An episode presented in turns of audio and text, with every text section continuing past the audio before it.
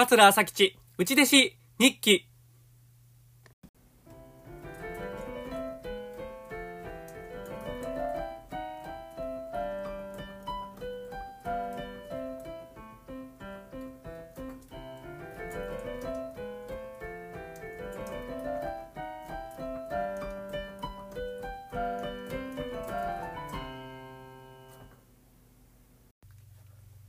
はい、桂朝吉です。桂朝吉、内弟子日記のお時間です。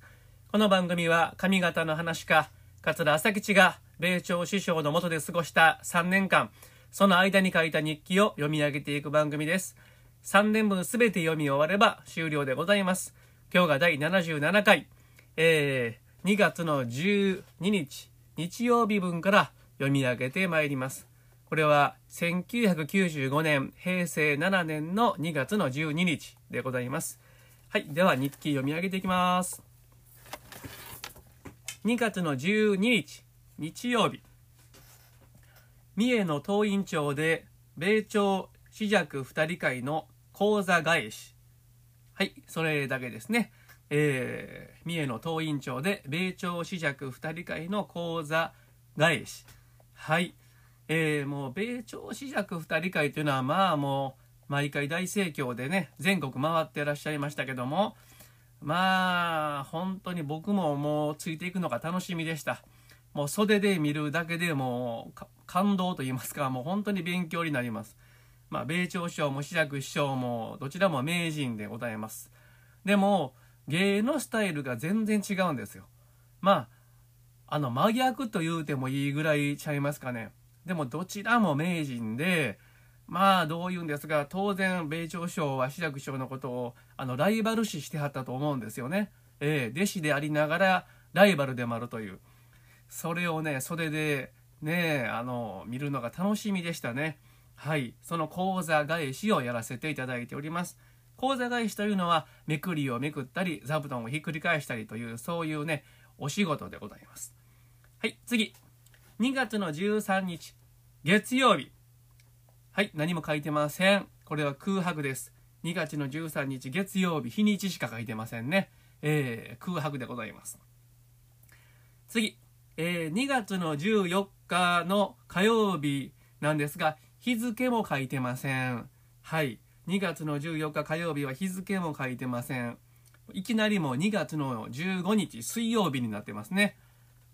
あ、でも2月の15日水曜日ちょっと長いですね、これ。だいぶ長いです。あ昨日サボったから長い目に書いてるんでしょうか。えー、これはだいぶ長いですよ。これ、内弟子のあの朝のルーティンのようなものを書いてますね。はい。では、読み上げていきます。今日はちょっと長い目に文章を書くつもりである。これ2月の15日ですよ。今日はちょっと長い目に文章を書くつもりである。まず、朝は大抵 AM7 時に起床。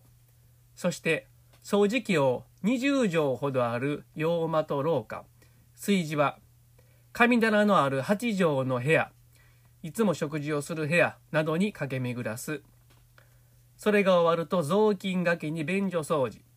その後、敷地約100坪の家の周囲をほうきとちりとりで掃き掃除。その他冬は練炭に火をつけたり、ポットにお湯を入れたり、あと草むしりなど細かい仕事はたくさんある。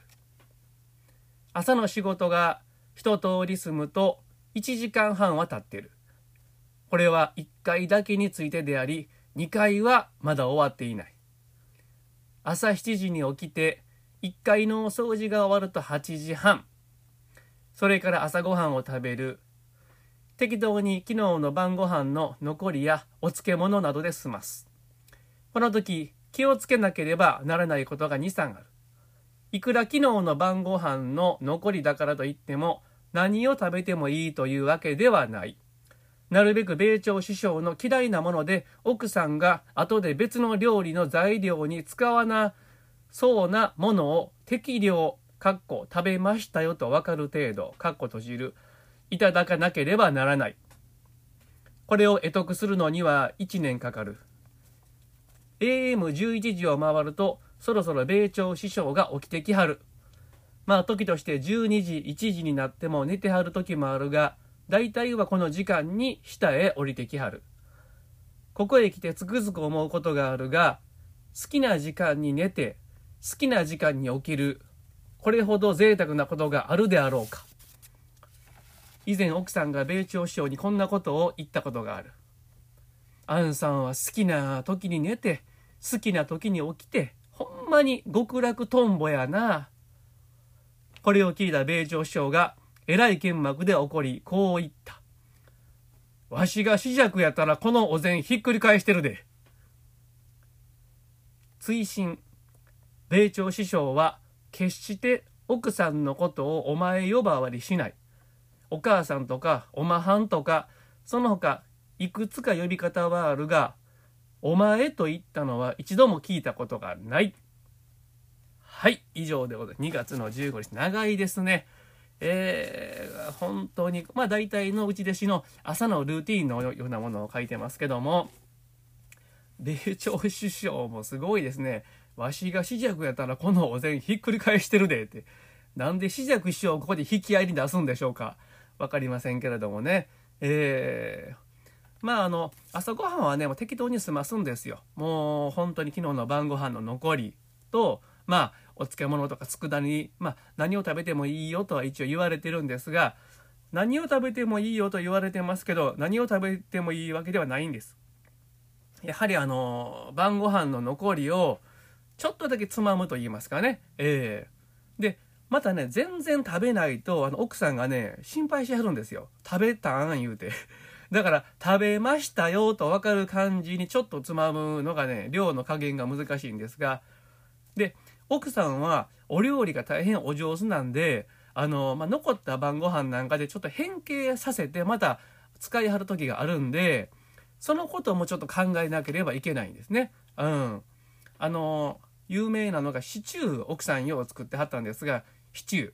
もうめちゃ美味しいんですけど、残ったやつをちょっとあの、寒天で固めて、あの、煮こごりみたいに、そういう風に、あの、変形させることもあるんで、そういったことも考えながら、あの、あ、これは後々何かに使いはるかなということも考慮しながら、あの、ま適量を食べるというね、えー、まあ、これを大体得得するのに1年かかると書いてますけどもね。はい。えー、まあ、あの、内弟子のルーティンなんですが、まあ、朝7時に基本起きるんですが、前の晩ね、すごく遅くなる時もあるんですよ。もう3時とかね、あの、下手したら本当にもうそれぐらいになることもあるんですがそういう時はね奥さんがねあのデシベルの前に手紙置き手紙書いてくれましたね。ええ。ー、ガラッとあの障子開けますとあ襖か襖を開けると手紙が置いてあって「えー、朝吉くん今日は9時まで寝といていいよ」とかねそういう、ね、手紙をね書いてくれてましたねほんと優しい奥さんでしたはいまあ、という感じでございます。今日は、えー、内弟子の朝のルーティンを読み上げさせていただきました。最後まで聞いていただいてありがとうございます。